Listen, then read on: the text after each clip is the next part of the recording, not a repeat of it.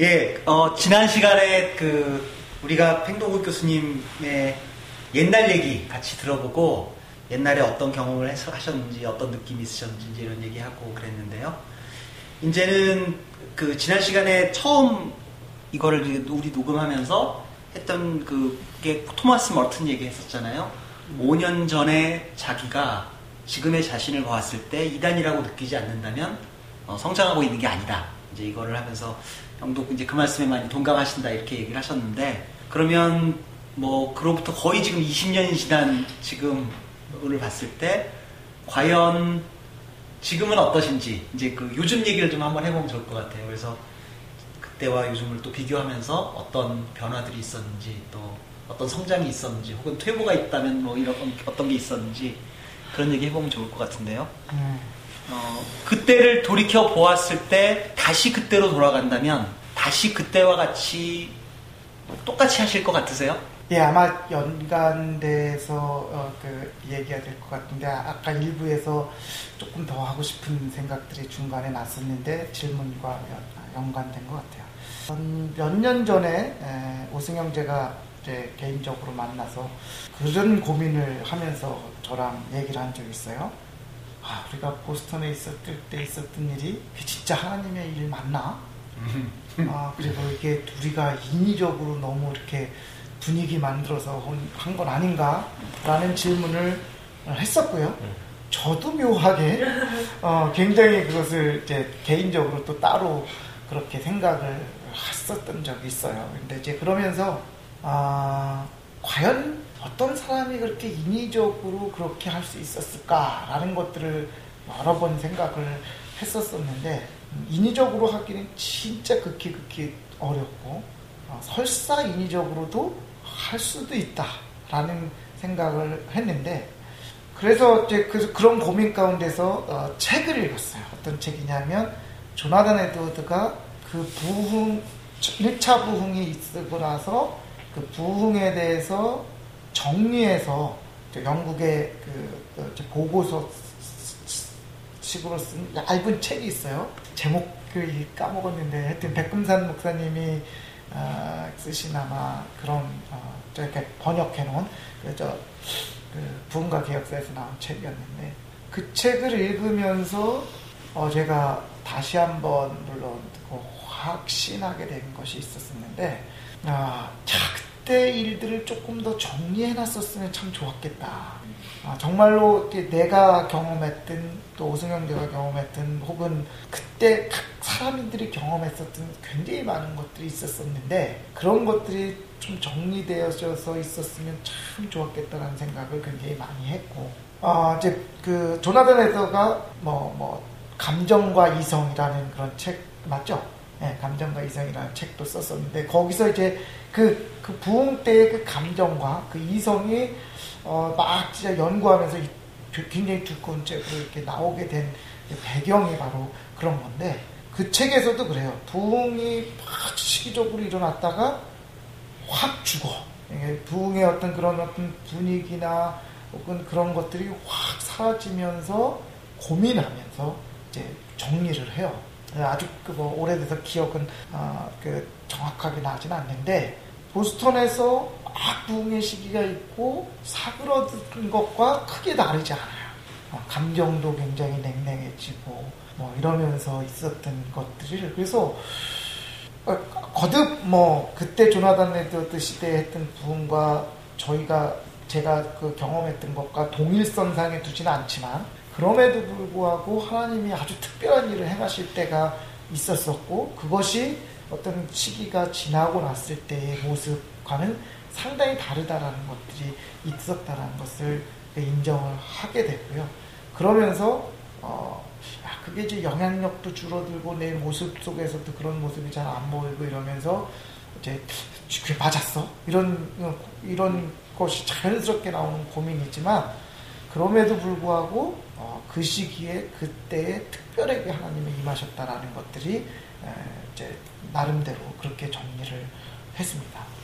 이게 왜 제 지금 현재 생활과 아, 연결되냐면 사실 지금은 어, 그때 정말 한 시간 동안 정말 뭐 얘기를 안 하려고 시작해도 중간에 견딜 수 없어서 한 시간 이상 막 이렇게 기도가 터져 나왔던 그런 시기의 저의 모습과 지금의 모습을 보면 전혀 아니죠. 어, 기도 생활도 잘 못하고. 지금 좀 59분 하시네요. 어, 그리고 어느 순간에 정말 이렇게 소리내서 하는 기도가 더 이상 나오지 않아요. 네. 예, 정말 이렇게 한마디도 안 나오고, 어, 처음에는 이제 기도가 굉장히 막혀 있다라는 생각을 했었어요. 그래서 막혀 있는 것 뚫어주세요. 어, 정말. 그, 이런 식의 기도를 많이 하고 했었어요. 근데 그런 부분들도 있어요. 어, 실질적으로 내 기도가 막혀 있고, 어, 정말 이렇게 하나님과의 관계가 단절된 것 같이 느낄 때가 훨씬 더 많고, 뭐 그런 것 요소도 어, 있는데, 또 동시에 그 어떤 묵상기도랄까? 그런 것들이 어, 또 다른 차원에서 이렇게 되는 것도 있어요. 물론, 어, 그 한계가 굉장히 얕아요. 이렇게 더 깊이 예, 들어갈 수 있는데, 사실은 기도의 가장 기, 큰 깊은 경지는 아, 묵상기도라고 얘기하거든요. 어, 아버지 한 번 부르고 두 시간 동안 이렇게 정말 묵상하고 이런 기도 수준으로 들어가는 것들이 가장 깊은 기도의 수준이라고 어, 옛날부터 알고 있었고 소망하고 있었지만 그런 것과는 뭐 차원이 다른 아주 쉘로우한 거지만 아, 소리 지르러서 정말 부흥과 하나님 나라에 대해서 하는 기도에 비해서는 지금은 이제 묵상기도 형태로 가고 그것들의 수준이 굉장히 낮고 때로는 정말 방황하기도 할 만큼 기도 생활을 거의 뭐 옛날 기준으로 하면 너무 못하고 있다. 이제 부끄러운 고백이 나오게 되고요. 그것 때문에 사실은 몇 년 동안을 뭐 정말 고민을 많이 하고 굉장히 힘들었어요. 그래서 음, 그런데 어, 그러면서 새로운 고민들은 뭐냐면 그 기도와 내가 기도하고 하나님을 경험했던 그 특별한 경험이 나의 현장의 삶에서 어떻게 구현되느냐가 훨씬 더 중요한 부분들이라는 것들을 점점 알게 되는 거예요. 내가 기도 깊은 가운데 들어가서 하나님을 만나고 하나님께 기도하는 거 너무 중요하지만 그것만큼 이미 어, 나의 내가 경험한 것만으로도 충분한 하나님에 대한 그 지식 그, 그, 그 충분한, 그, 그게 충분하다는 게 아니라 그만한 양에 비해서 내가 살아가고 있는 현재의 모습과는 너무 괴리가 있 다라는 것들을 많이 느끼게 된 거예요. 그래서 어떻게 내가 있는 제주 대학, 제주도의 열악한 교회와 열악한 대학 상황에서 현재를 살아내고 있느냐. 다른 크리스찬들과 비교할 수 없는 게 다른 크리스찬들 물론 나름대로 하나님을 경험하고 예수님을 믿고 그렇겠지만 내가 경험한 것과 비교할 수 없기 때문에 그분들의 지금의 현재가 어떤 뭐 그 그것과 비교해서 하는 부분이 아니라 그런 것들을 경험하게 하신 하나님 앞에서 내가 살아갈 때 어떤 모습으로 살아가느냐의 모습 속에서 어, 너무 차이가 크다라는 거죠. 어, 그, 그 하나님을 다른 사람들이 얘기할 때 어, 정말 뭐 이렇게 얘기 툭툭 얘기하고 그러면 어 정말 이렇게 감동하고 감격하지만 내 속에서는 어 너무 정말 부끄러워. 아, 그분들은 그런 거 경험 안 했어도 이렇게 열심히 성실하게 정말 신앙생활을 하려고 노력하고 살아가는 모습에 비해서 그렇게 큰 경험을 했음에도 불구하고 나는 정말 이렇게 못 살아가고 있다라는 것들 때문에 많이 예, 괴로워하고 힘들어하고 특별히 교회에서 특별히 교회에서 더 힘들다 학교에서보다. 그러, 그렇게 볼 때, 어, 그때의 모습과 저의 모습은 너무도 차이가 있고, 음, 그때 열정으로 봤으면, 야, 저, 저 사람 신앙이 있는 거야? 이거 뭐 정말 다른 의미의 회심이네. 배반이네. 뭐 이렇게까지도 생각했을 것 같아요. 그때 모습이라면. 지금은, 음, 그때가 부럽고 그때가 좋긴 하지만, 아, 그때와는 또 다른 거가 있고, 그런 어, 식으로 하나님이 이제 이 지금은 나를 요구하시는 시대가 아닌가 그런 생각을 하고 있죠. 근데 그런 거에 비하면 참 부끄럽게 살아가고 있죠. 굉장히 반성 모드로 말씀하셔가지고 예. 그 어, 제가 몇 년쯤 전, 몇 년 전에 아까 이제 여러분 목사님도 언급하시고 이제 그런 분 중에 한 분을 뵙고 어, 이 부흥에 대해서 잠깐 좀 여쭤보고 말씀을 나눌 기회가 있었는데 그분이 이제 지금 꽤 대형 교회로 가셨는데 어, 그분께 이제 어떤 말씀을 여쭤봤냐면 목사님이 그 전에는 부흥에 대한 말씀을 설교 중에도 많이 하시고 하셨는데 요즘은 안 하시는 것 같다. 왜 그러냐? 어, 그랬더니 이제 몇 가지 말씀을 하시는데 하나는 조금 지쳤다 이런 말씀도 좀 하시는 거 하셨고요. 그리고 그렇게 해서 되는 게 아닌 것 같다. 이제 이런 말씀도 하셨던 것 같아요. 지금 그러니까 그 적어도 그때 90 그러니까 90년대 중반에 어, 한국 교회를 놓고 그렇게 눈물을 흘려서 뜨겁게 기도하고 했던 시절과 대비해서 지금의 교회를 보면 지금 교회 상황은 훨씬 더 어렵거든요. 그러니까 어쩌면 눈물을 흘려서 기도하면 한다고 한다면 지금 더 그렇게 해야 하는 것 같은데 어떤 면에서 보면은 그 열정이 뭐 이제 단순히 개인적으로 그 열정이 식었을 뿐만 아니고 시대적으로도 특별히 뭐 그뭐 그 Again 1907 뭐 그때 그, 음. 그 부흥을 무슨 프랜차이즈처럼 이렇게 하고 이제 그런 시기를 지내면서 완전히 죽어버렸던 것 같거든요. 어, 그러니까 그런 그렇게 이제 두, 도, 그 해서 보면 여전히 부흥을 사모하는 사람으로서 지금 해야 하는 일은 뭐냐 이런 숙제가 남아 있는 거죠. 예, 그러니까 지금 아까 뭐 그러니까 지금 이렇게 사는 것이 문제다 이런 얘기를 하셨지만 그것에 대해서 조금 더 구체적으로 해주실 말씀이 혹시 있으세요? 그 목사님의 말씀에 전적으로 동의가 돼요. 제 안에 지, 금도 그때 그렇게 눈물 흘리면서 그렇게 기도하면서 부흥을 갈망하고 소망하던 그 간절함이 내 안에 사라졌고 그것은 어떻게 보면 작은 소규모 부흥의 그림자를 경험했던 했다가 더 이상 되지 않는 것에 대한 절망감? 그런 것들이 굉장히 또 깊었던 데서 나오는 것도 없지 않아 있는 것도 같고요. 그리고 이제 말씀하는 것처럼 어, 정말 이렇게 이젠 지쳤다. 아, 이런 생각도 없지 않아 들고. 근데 우승 형 제가 그 블로그에 써놓은 것에 그, 그 답을 했었었는데 지금 이 시대에 예배의 회복이 중요한 것보다 계시 회복이 중요하지 않느냐라는 그런 어, 논조로 얘기를 했는데 전적으로 동의가 돼요.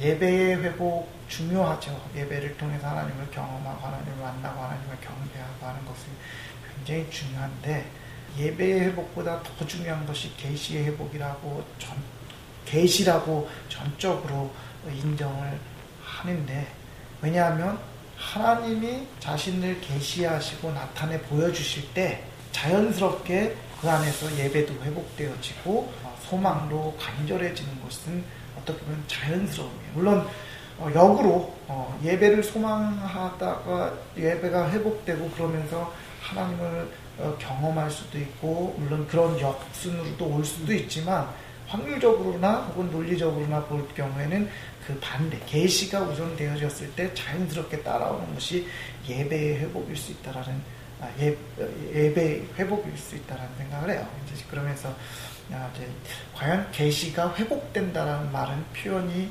적합한 것일까? 아, 예배 회복은 우리의 노력이 많이 들어가야 되는 부분들이 있어요. 왜냐하면 우리 예배는 우리가 드리는 거니까 물론 하나님의 영이 임하시는 거긴 하지만 계시는 우리가 할 수 있는 것이 아무것도 없다라는 거죠. 그런 면에서 회복은 아니지 않느냐. 계시가 중요하고 계시를 소망하고 바라봐야 되는 거지만 계시를 회복할 수 있는 회복이 계시와 회복이라는 단어는 같이 쓰여질 수 없는 거라는 그런 생각을 하는 거죠. 어, 뭐 많은 사람들이 이미 얘기했지만 파도 타기를 얘기를 했고요. 하나님이 이제 파도 타기 하면서 가장 중요한 것이 어느 시대 어느 정도의 규모의 파도가 오느냐를 판단해서 거기에 어, 정말 편승하고 올라타야만 파도 타기가 가능해지는 건데 하나님의 어떤 어떤 시기적으로 그런 어떤 그 기다려야 되는 시기가 있고 판단해야 되는 시기가 있고 어느 때는 좀 올라타서 같이 파도 타게 해야 되는 시기가 있지 않나라는 생각을 하죠. 그러면 그래서 그, 그렇기 때문에 이 시대는 어떻게 지나야 되느냐? 저는 그 글에서도 얘기했지만 두 사람이 생각나더라고요. 하나는 뭐 다 알다시피 안나와 예수님을 기다렸던 그 시몬. 아, 시몬과 안나가 생각이 나더라고요. 400년 이상 동안 하나님의 계시가 없었던 시기였어요.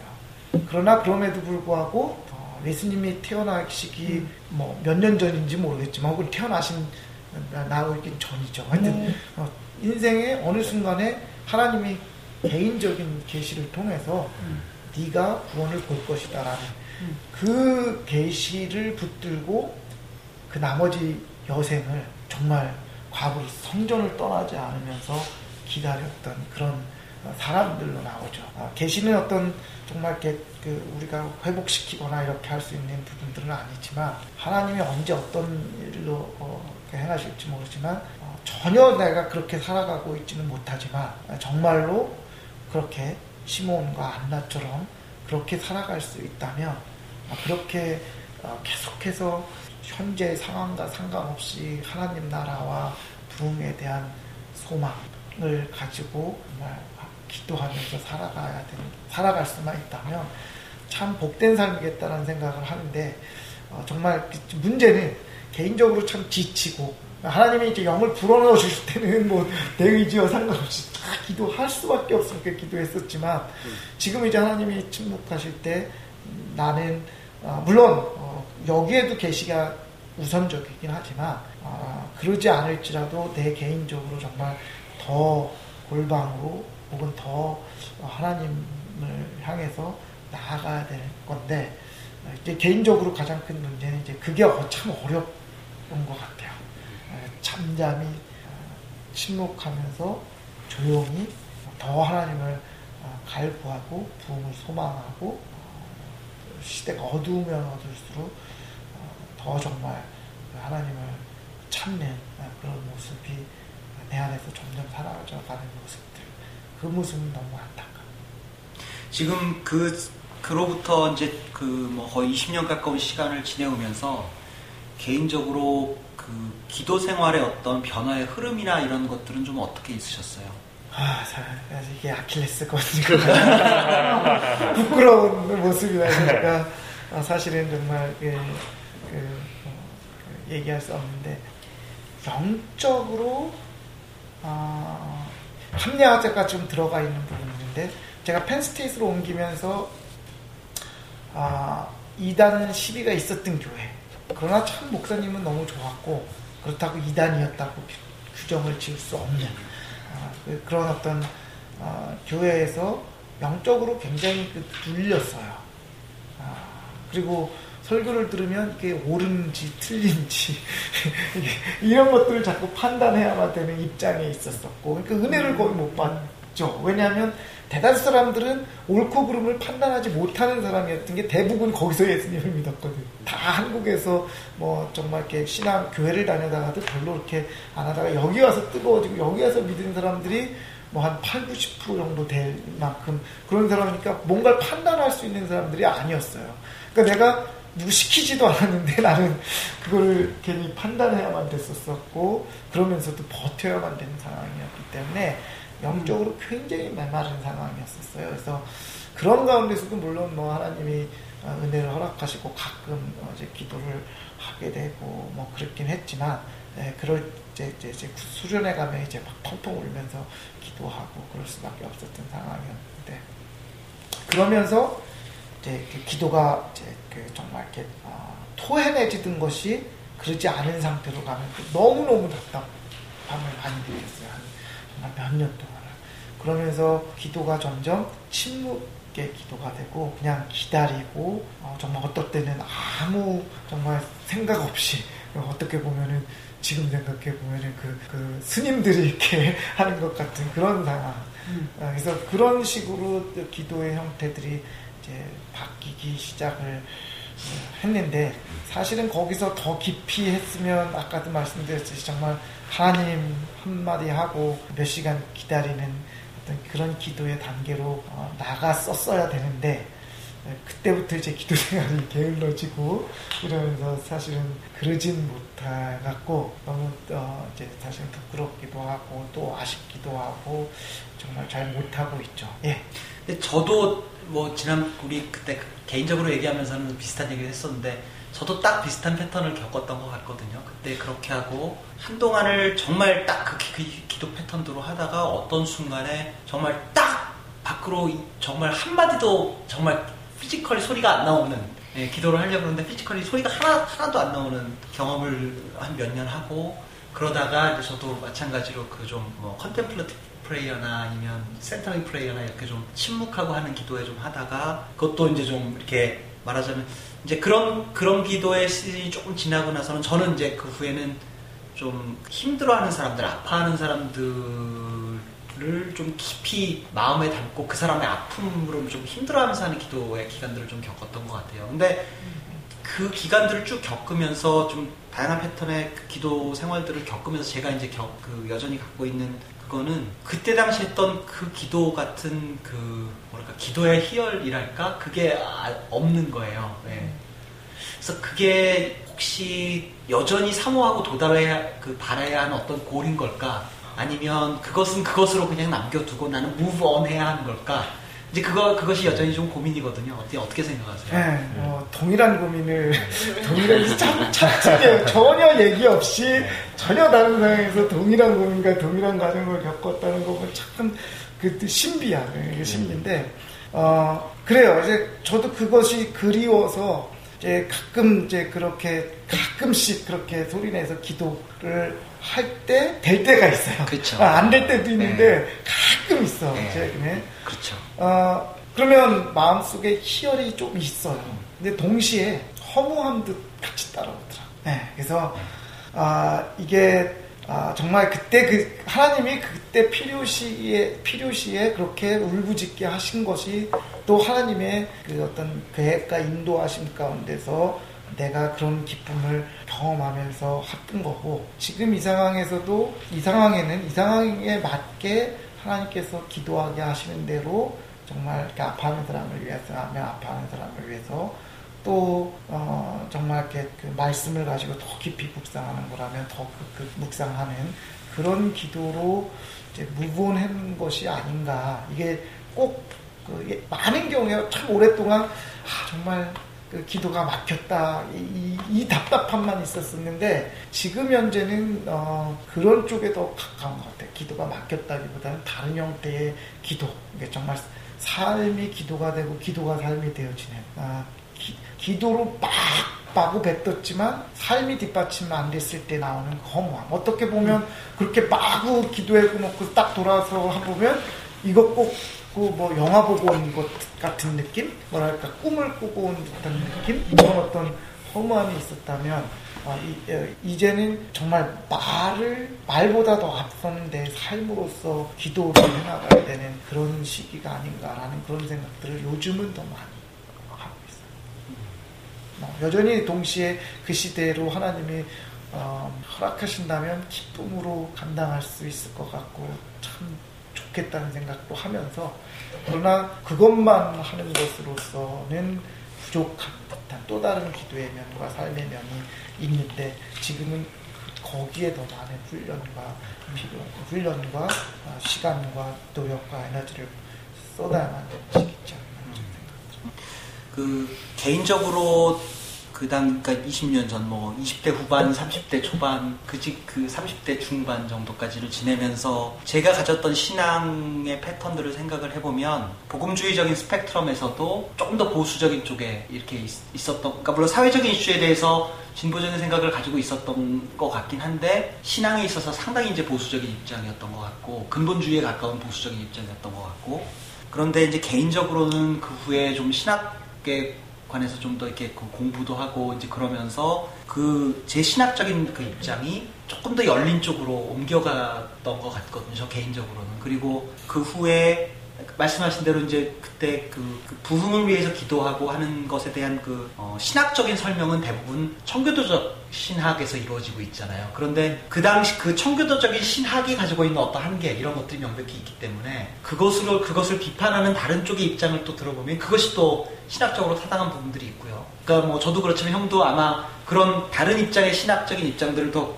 그, 그런 것도 많이 책도 읽으시고 뭐 연구도 하시고 이제 그런 걸로 알고 있는데 그러면 그 21세기를 살아가는 postmodern generation을 대학 캠퍼스에서 늘 접하는 그 입장에서 보셨을 때 그러면 좀 새롭게 떠오르는 어떤 신학적인 관점들이나 혹은 또 우리가 embrace 할 수 있는 좀 개방적인 신학적인 관점들 이것과 부흥을 사모하는 신, 신앙과 그것이 어떻게 좀 같이 융합될 수 있다고 보시나요? 아니면 개인적으로 그게 좀 integrate 되시나요? 아, 일단 뭐 제가 그 현대, 그러니까 저 개인적인 그 신학 책을 많이 읽지 않고 장, 저, 정리된 거 없어서 그 부분은 정확하게 이해할 수 없지만 맞아요. 근본적이고 보수적인 신앙을 가졌었던 것이 가장 가장 단적으로 얘기를 하면 뭐 진화론에 대해서 그때 당시는 뭐 우리가 알고 있는 것이 창조론 쪽에서 교육받은 그것이 단지를 알았는데 이제 알고 봤더니 하나님을 오히려 그것이 훨씬 제한하는 거였고 더 정말 이렇게 진화론까지도 받아들일 수 있는 넓은 하나님 동성애에 대해서도 마찬가지고 사회 소수자에 대해서도 마찬가지고 그런 부분들에 대해서 하나님을 훨씬 더 어, 정말 이렇게 큰 하나님, 온전한 하나님, 그 하나님으로서 어, 믿게 되어지는 아, 그런 부분들이라고 저는 이제 그, 런 부분들로 내 신학이 바뀌었기 때문에 처음에 이제 서두에서 5년 전에 내가 봤을 때 이단이라고 얘기하지 않으면 어, 신앙의 발전이 없었다라는 얘기를 들었을 때 어, 내가 신앙이 발전하고 있었나 보다 성숙하고 있었나 보다 라고 이제 동감을 했었던 이유가 바로 그런 어, 부분들이라는 거고요. 음, 결국은 부흥이라는 것은 하나님을 하나님으로 인정하는 것이라고 생각하거든요. 하나님의 온전하심을 인간이 아무리 해도 하나님의 온전함을 인정할 수 없죠. 그런데 하나님의 온전함을 하나님이 드러내시기 때문에 우리가 그 하나님의 온전하심을 드러내는 것을 느끼고 경험함으로 인해서 하나님을 하나님 되게 인정하는 것이 부흥의 굉장히 중요한 요소라고 한다면 내가 내 좁은 시각으로 내 경험으로 혹은 교육에 의해서 가지게 된 제한된 하나님을 어떤 신학적 사상과 시대적 조류로 인해서 더 큰, 더 넓은, 더 다른 그 하나님을 더 알게 됐다는 면에서는 그런 면에서는 사실은 같이 가는 거라고 저는 개인적으로는 생각을 하고 있습니다. 근데 이제 그것이 어 이제 상당히 많은 부분들을 그, 그 지식적으로 이루어지는 일들이라서 그것들이 내 신앙에 신앙에서 기도와 정말 하나님을 더 깊이 묵상하고 그것이 이제 내 내면화되고 내 삶에 드러나는 데 있어서는 어떻게 접목시킬지의 문제는 고민 중에 있는 것 같아요. 음. 그러니까 그 저 개인적으로도 제가 그러니까 어떨 때 저의 신앙이나 신앙의 입장이나 이런 것이 가장 보수적이 되느냐 이런 거를 가만히 보면 기도할 때 제일 보수적이 되는 것 같아요. 그게 아마 기도하는 습관이 굉장히 보수적인 신학적 입장을 가졌을 때 훈련을 받았고 그게 그 당시에 좀 머물러 있지 않느냐라는 생각이 좀 들고 그런 차원에서 보면 혹시 그 어쩌면 내 기도가 더 이상 그 후로부터 발전하지 않은 것은 아닌가 하는 좀 비판을 좀 스스로 좀 하게 되는 것 같기도 하거든요. 혹시 그 그러니까 그 젊은 시절에 혹은 어린 시절에 가지고 있었던 좀 아직 어린 어, 신학적, 신앙적 관점이 성장해가면서 기도도 같이 좀 성장하고 성숙할 필요가 있는데 때로는 그것이 이제 멈춰버리는 경우가 저의 경우는 좀 그러니까 그런 경우가 있었던 것 같다 이런 생각이 좀 거죠. 어, 뭐 그거에 대해서는 제가 잘 코멘트를 해줄 수 없는 것 같고 최근에 음, 어느 목사님 어, 페북을 열심히 보고 있는데 참 굉장히 지성적이고 진보적이에요 정치적 생각도 그렇고. 근데 그분이 경험하고 있는 어, 기도, 그 다음에 성령 체험 이 부분은 정말 그 거의 뭐 펜티코스탈 정도 수준까지 얘기를 해요. 근데 그것보다 더 중요하게 제가 그분을 제 지켜보고 있는 것은 그분이 하루에 적어도 대여섯 시간을 기도에 보낸다라고 고백을 해요. 참 부럽더라고요. 정말 부럽고 그런 모습으로 그냥 뭐 백교시기도 하고 그런 모습으로 되면 참 좋겠다. 개인적으로는 어, 그렇게 생각을 하고는 있어요. 그게 아마 더 깊어지는 기도로 나아가는 것이 아닌가라고 최근에 그분이 그 유사한 걸 얘기를 하더라고요. 옛날에 하나님 앞에 엄청 부르짖었다가 기도가 잘 안 됐었고 최근에 다시 기도하는데 지금은 하나도 안 불어 어, 그 밖으로 소리가 안 나고 기도가 깊어지는데 그걸 정말 대여섯 시간 동안 하나님 앞에 잠잠히 있게 되고 꽉 막혀서 뭐 하나님이 계시지 않는 것 같고 이렇게 그럼에도 불구하고 대여섯 시간 막뭐 여섯 일곱 시간까지 막 이렇게 기도를 1년 동안을 하고 났다라고 얘기를 하면서 그 차이점을 어느 정도 얘기하는 글을 실은 보면서 굉장히 그 도전도 받고 와, 이럴 수 있구나라는 것들을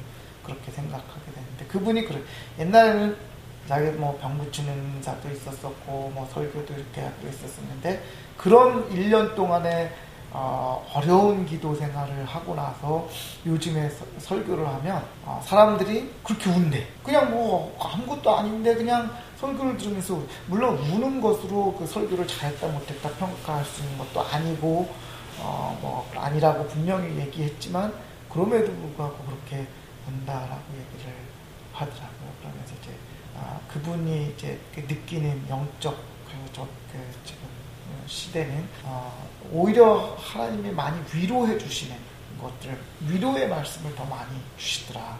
정말 하나님의 특별한 은사로 어떤 사람을 기도하면 그 앞에 어, 말, 그러니까 어, 정말 그냥 자기는 듣고 전달만 해주는 그건 방언이랑 좀 다르고 예언에 가까운 그런 기도를 하시는데 이제 그런 거는 자기도 잘 기억을 못 하는데 어, 장면으로 보여주실 때가 있대요. 근데 그 장면인데 그 장면이 너무 다양하게 하나님의 사랑이 드러나고 음. 그, 런 것들하고 정말 다양하다는 얘기를 들으면서 굉장히 주시하면서 예의 이제 보면서 야 정말 그렇구나라는 것들을 하고 있는데 어, 그런 식으로 기도가 더 깊어지고 나아갈 수 있으면 저는 개인적으로 참 영광이겠다 네, 그런 어, 생각들을 하고 있는데 어, It's too far away. 어, 제가 그 알고 있고 기억하고 또 뭐 현재도 접하는 그 형은 사실은 저는 이제 형으로부터 그 기도를 많이 배웠다 이렇게 늘 생각을 하고 뭐 다른 사람들도 늘 그렇게 얘기하고 자랑도 하고 난 이렇게 기도하는 사람으로부터 기도 배웠다 이렇게 자랑도 하고 그러지만 사실은 형의 삶에 있어 더 큰 거는 기도보다는 말씀이었던 것 같거든요. 예, 제가 제가 같아서 보기에 그래서 늘 그 말씀 묵상에 대한 강조들이 늘 있었던 것 같고 그리고 속으로 성경 공부할 때 예습 안 해오는 거 되게 못마땅해하고 왜 예습을 도대체 왜 성경 공부를 하는데 왜 예습을 안 해오냐 이래가면서 약간 이제 그랬던 것도 많이 기억나고 그러는데 그 말씀 생활이 요즘 좀 어떠세요? 또 다른 부끄러운 거.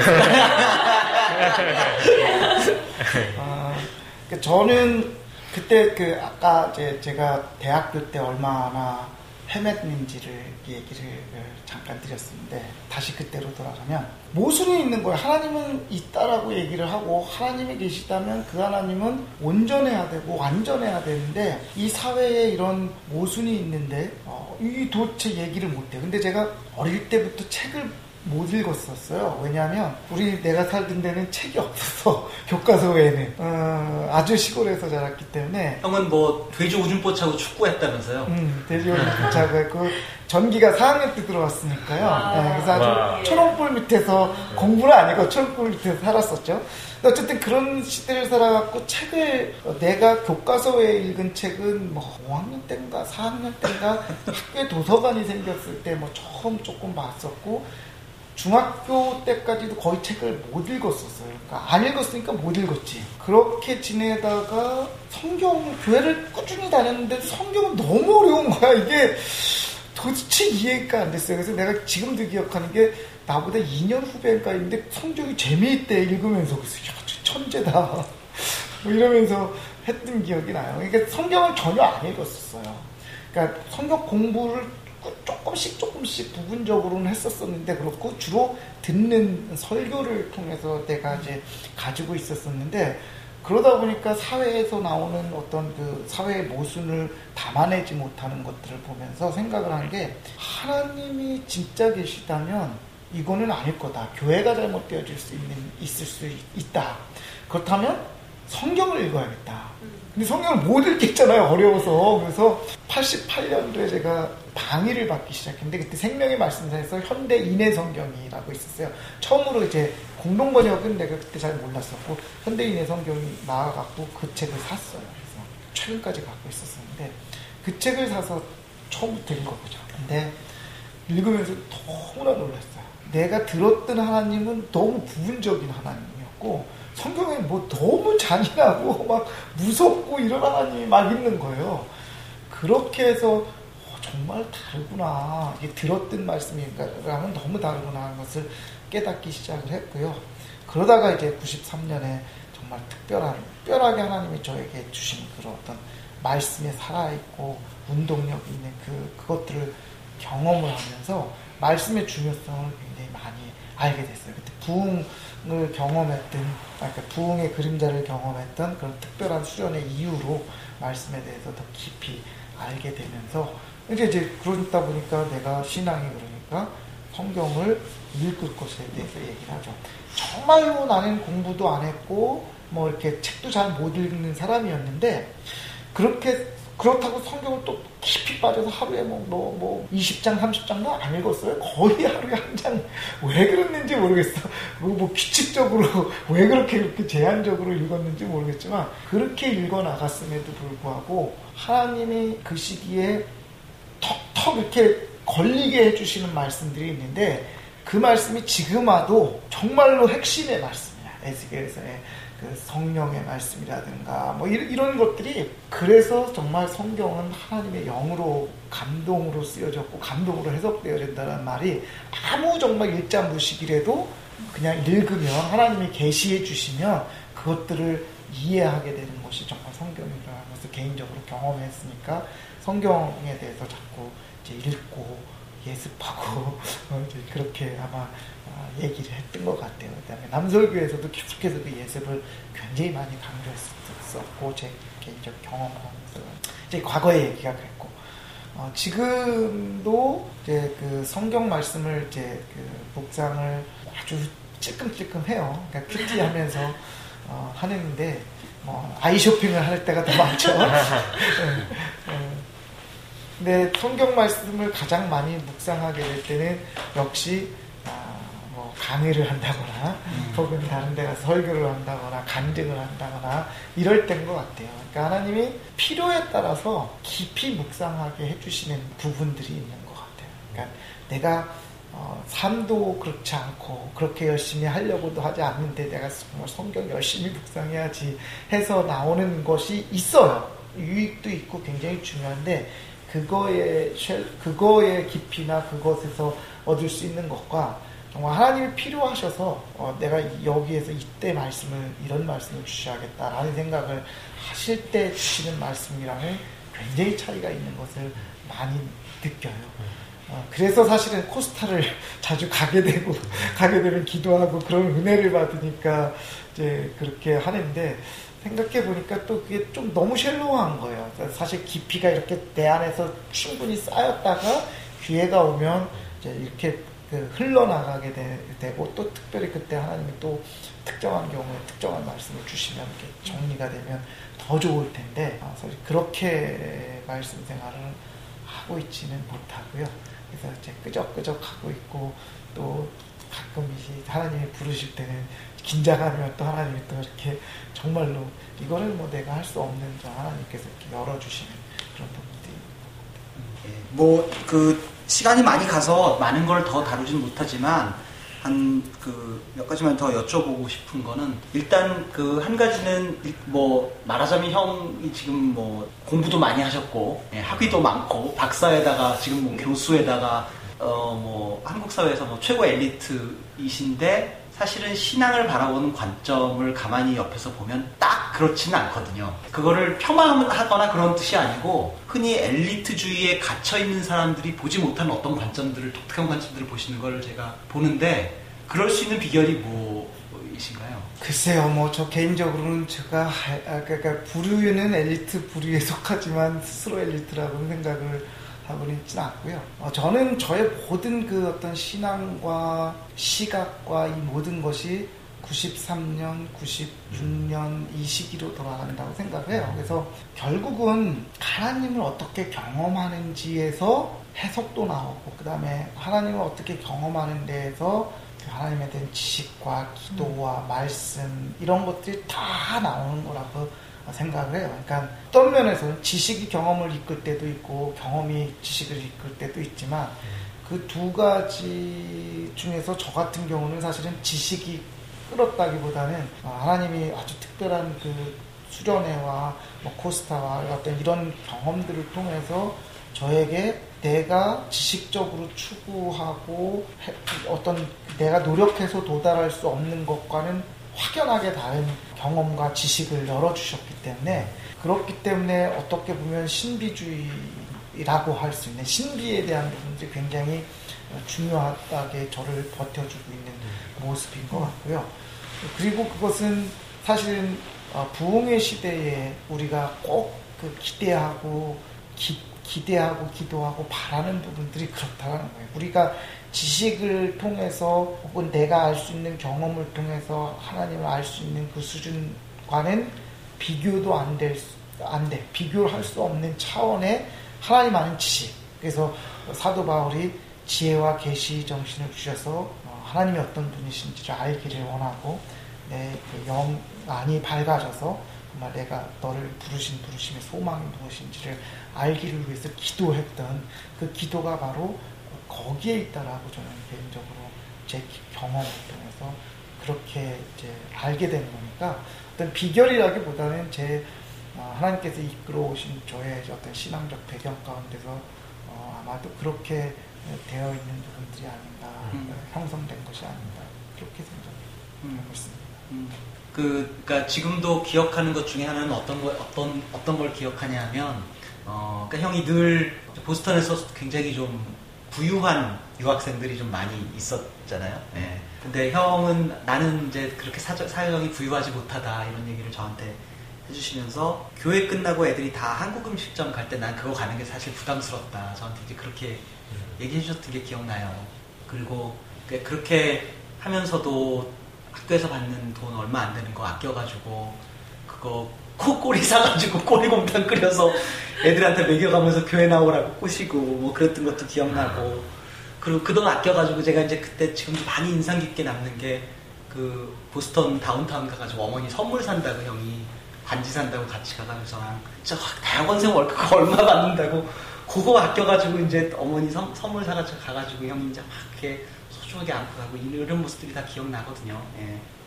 그래서 아마 저렇게 그 하나님 앞에서 내가 가진 것을 소중하게 여기고 아끼고 그러면서 그러면서도 인색하지 않고 하는 것들을 잘 이렇게 견지하고 하는 모습이 참 그냥 이게 부럽다는 것과는 달리 좀 경이로웠어요 저로서는 예.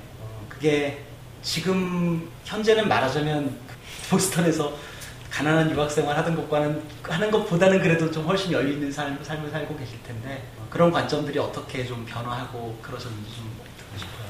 네, 그 어, 사실 제가 USC에서 포스닥을 하며 하다가 제주대학에서 임용이 될 시기에 가장 고민 중에 하나가 뭐였었냐면 안정된 안정된 지위로 갔을 경우에 내가 과연 나를 계속해서 견제해 나갈 수 있을까? 음.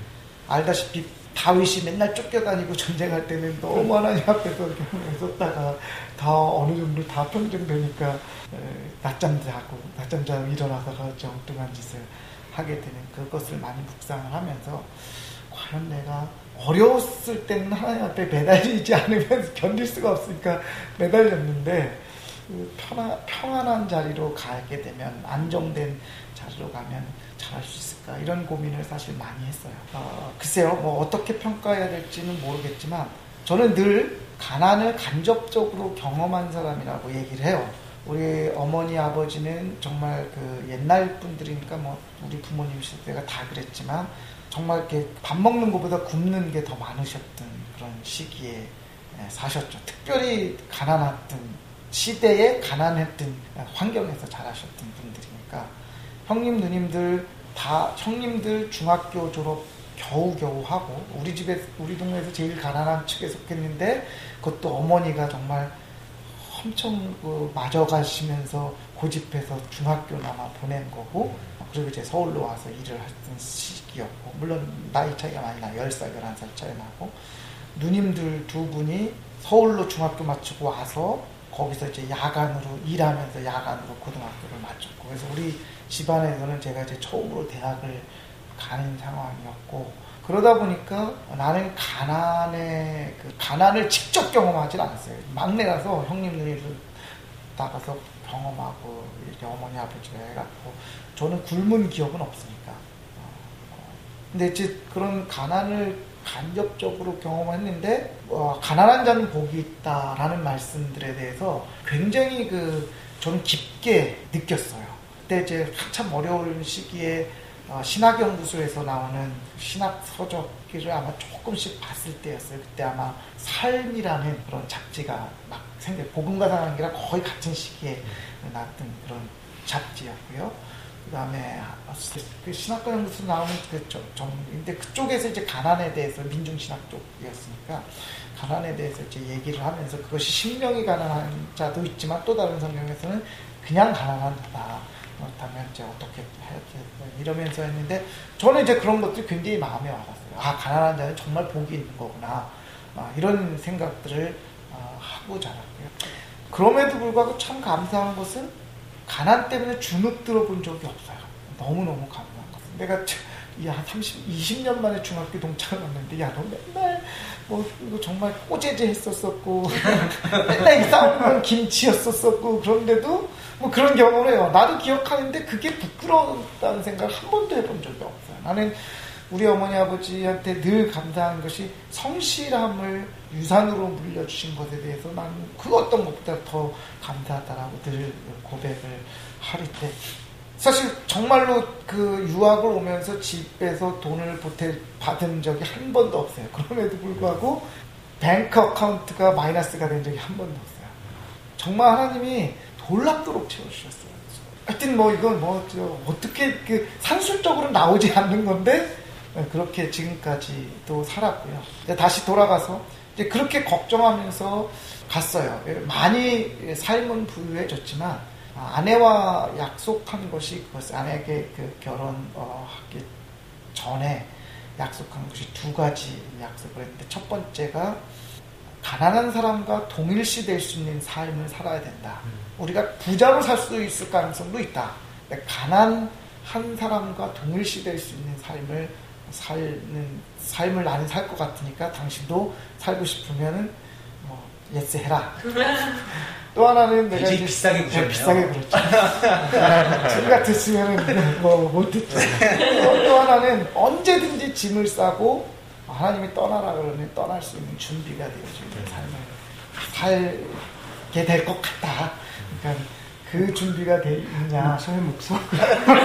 왜 그런지 모르겠어요. 그때 제가 느낀 것은 그런 느낌이었어요. 그래서 그렇게 어, 얘기를 했을 때 자매가 오케이를 했고, 그래서 이제 프로포즈를 하고 결혼을 하게 됐는데, 그래서 아직도 우리는 나름대로 그런 가난한 사람과 동일시되는 삶을 살고 있다라는 어, 생각을 해요. 상대적으로는 많이 차이가 있음에도 불구하고 또 교수 사회에서는 또 가난한 축에 속하기도 하고 실질적으로 어, 그런데 최근에는 한, 근 3년, 한 2년밖에 안 된 것 같아요. 1, 2년 전부터는 어떤 훈련을 하냐면, 이제는 돈을 모으고 안 쓰고 이런 훈련에서, 물론 그 안 쓰는 것을 해서 이제 뭐 재산 축적하는 것도 있지만 또 이렇게 많이 다른 사람한테 주는 것도 있는데, 그 훈련보다는 이제는 잘 쓰는 훈련을 하자라고 얘기를 해요. 그러니까 사실 나한테 인색하기 때문에 다른 사람한테 후하기가 되게 어려워요. 그래서 내 나한테 후에 그 인색한 것에 대해서 조금 더 덜 인색하면서 잘 쓰다 보면 다른 사람한테도 잘 쓴다. 근데 가능한 한 나한테 후하지 말고 다른 사람들한테 후하는 후하면서 잘 쓰는 훈련을 하자라고 하고 어, 지금 하고 있어요. 그래서 어, 글쎄요, 뭐 점수로 매긴다면 그래도 한 7, 80점은 처음부터 가지고 있었던 그 가난 아내와 약속한 것들을 유지하려고 애를 쓰고 있고요. 지금도 때때로 깜짝깜짝 놀라면서 야, 내가 너무 변질되고 있는 것이 아닐까? 아니면 내가 나이에 맞게 잘 변화되고 있는 건가? 이런 것들을 어, 하고는 있지만 지금 질문을 듣고 다시 생각해 보건데 그 견지는 계속해서 어, 하고 있는 것 같아요. 마지막으로 이제 질문 하나만 더 드리고 좀 마무리를 할게요. 마지막 질문은 이제 지금 그 형이 95년 때 몇 살이었던 거죠? 서른, 네, 스물아홉, 네, 네, 네 스물아홉이었던 거죠? 스물아홉, 서른 네. 스물아홉 살을 지내고 있을 지금 말하자면 애들에게 기독 청년들에게 그, 그 시기를 지났던 사람으로서 그 그렇게 하나님의 은혜를 경험했던 사람으로서 내가 그것을 경험했기 때문에 내가 누구, 얘네들에게 무언가를 전해줘야 한다라는 어떤 책임의식이나 이런 것도 아마 있으실 것 같고요. 한편으로는 아 얘네들도 뭔가를 좀 이렇게 같이 좀 경험했으면 좋겠다 이런 간절함이 또 있기도 할 거고 또 한편으로는 지금 젊은 애들이 겪고 있는 상황은 또 형이 젊었을 때 겪었던 거랑은 또 다르니까 그 새로운 상황을 겪고 있는 애들에게 아 이거는 정말 내가 답해줄 수 없겠다 이런 게 혹시 있을, 수, 있을 수도 있겠지만 어, 떤 의미에서 보면은 말하자면 20년 전에 형에게 하고 그, 지금 이렇게 살고 있는 그 친구들에게 나는 이런 얘기를 좀 해주고 싶다. 그러니까 이렇게 좀 해, 해주고 해줄 수 있는 말들이 어떤 게 있을까요? 쉽지 않은 어, 그 생각들인데 글쎄요 그 경험에 사람의 사람이 경험에 지배되기가 너무 쉽고 경험의 한계 내에서 그 자기 한계가 주어지기 때문에 그 경험을 벗어나는 게 굉장히 어려운 것이 존재고 그렇기 때문에 경험주의라는 것이 상당히 위험할 수 있는 요소가 있는데 제가 뭐 지금까지 얘기했던 것처럼 정말 가난한 집에서 살았지만 가난을 간접적으로 경험했지만 주눅들지 않았었고 이제 그렇게 산 것처럼 신앙에 있어서도 하나님을 참 크게 생각하려고 노력했었고 그 하나님에 대한 절대적인 신뢰를 주려고 노력했었던 분들이 어, 그 아주 어릴 때부터 왠지 모르겠지만 잘 되고 있었던 것 같아요. 그러니까 어떤 상황에 그렇게 크게 흔들리지 않고 그 큰 하나님을 하나님으로 인정하면서 살려고 굉장히 노력했던 것 같고 그런 것들 때문에 세상의 어떤 방법들에 대해서 타협하지 않았던 부분들도 되게 많을 수 있었었고 또 정말 그 세상과는 거꾸로 가는 데 있어서 힘들었지만 견지할 수 있었던 부분들도 어, 좀 있었던 것 같아요. 그래서 지금 어, 우리 상황 때보다 절대적으로는 더 나빠지진 않아요. 상대적인 박탈감과 이런 것들은 굉장히 많은데 아, 많을 시대인데 절대적으로 보자면 제가 경험한 것보다 훨씬 더 낮은 수준의 그 어떤 상대적 박탈감 때문에 고민하고 힘들고 그렇기 때문에 그 큰 하나님에 대해서 과소평가하거나 제한하는 부분들이 너무 많은 것 같아서 되게 안타까워요. 저도 저 자신을 얘기할 때 가난을 간접 경험했다라고 얘기를 했는데 사실 저는 저의 어머니 세대, 저희 누님, 형님, 부모님 세대랑 비교를 하게 되면 훨씬 더 부유하게 살았거든요. 그런 면에서 주눅들 들지 않았었고 그런 면에서 감사하면서 살았던 거라고 생각을 한다면 지금 우리나라 사회에서 박탈감이 많다지만 조금만 눈을 들려서 세계로 가면 그 이에 상대적 박탈감이 훨씬 더 상대적 우월감 가운데서 있을 수 있고. 그래서 너무 상황에 묻혀져 있는 그 학생들의 모습을 보면서 그리고 이제 정말 길고 장기적으로 그또 정말 크신 하나님을 인정할 때 그 하나님을 그 인정하면서 길게 바라보면서 할 수 있는 일들을 하나님을 그렇게 알지도 못하고 어, 그렇게 신뢰하지도 못하기 때문에 자꾸 단견으로만 어, 어떤 상황만 모면하거나 혹은 어떤 자기 문제 안에 갇혀져 있는 모습을 볼 때가 많아요. 물론 뭐, 내 자신을 돌아볼 때도 나도 그런 어, 사람 중에 하나였지만 지금 지나놓고 와서 보면 야, 그때 더 문제를 넘어설 수 있었을 텐데 지금 이런 정도를 알게 되고 이랬었다면 네, 그, 그렇게 못했지만 지금 아이들은 더 못하는 것 같아서 안타까운 것 같아요. 그래서 그런 면에서 기독 청년들에게는 정말 그 크신 하나님, 정말 온전하신 하나님, 그 하나님을 더 깊이 신뢰하고 더 깊이 말, 알고 첫 번째는 더 많이 알고 더 깊이 신뢰함으로 지금 현재 문제나 상황에 몰입하지 말고 거기에 매립되지 않으면서 그 하나님을 바라보면서 주어진 문제들을 먼 시각에서 문제가 사라지면서 방향을 가지고 갈 길을 가, 걷는 것처럼 그런 삶을 살 수 있으면 좋겠어요. 이게 어렵고 세상의 어떤 방향과는 다르지만 어, 크리스천의 삶이 그렇게 세상 속에 살면서 세상을 거슬러 가는 하나님의 나라의 백성으로서 당연히 하나님의 법과 하나님의 나라의 그 어떤 법 속에서 살아가면서 당연히 감당해야 될 부분이라는 것들을 인정을 한다면 어, 그렇게 살아가는 젊은이들이 많았었으면 좋겠다는 생각입니다. 예, 지금 우리가 이 녹음하고 있는 이 시간이 자정이 좀 넘은 시간이거든요. 예, 한국에서 와서 시차도 힘, 때문에 힘들기도 하고 그럴 텐데 이렇게 늦은 시간까지 같이 해주셔서 감사합니다.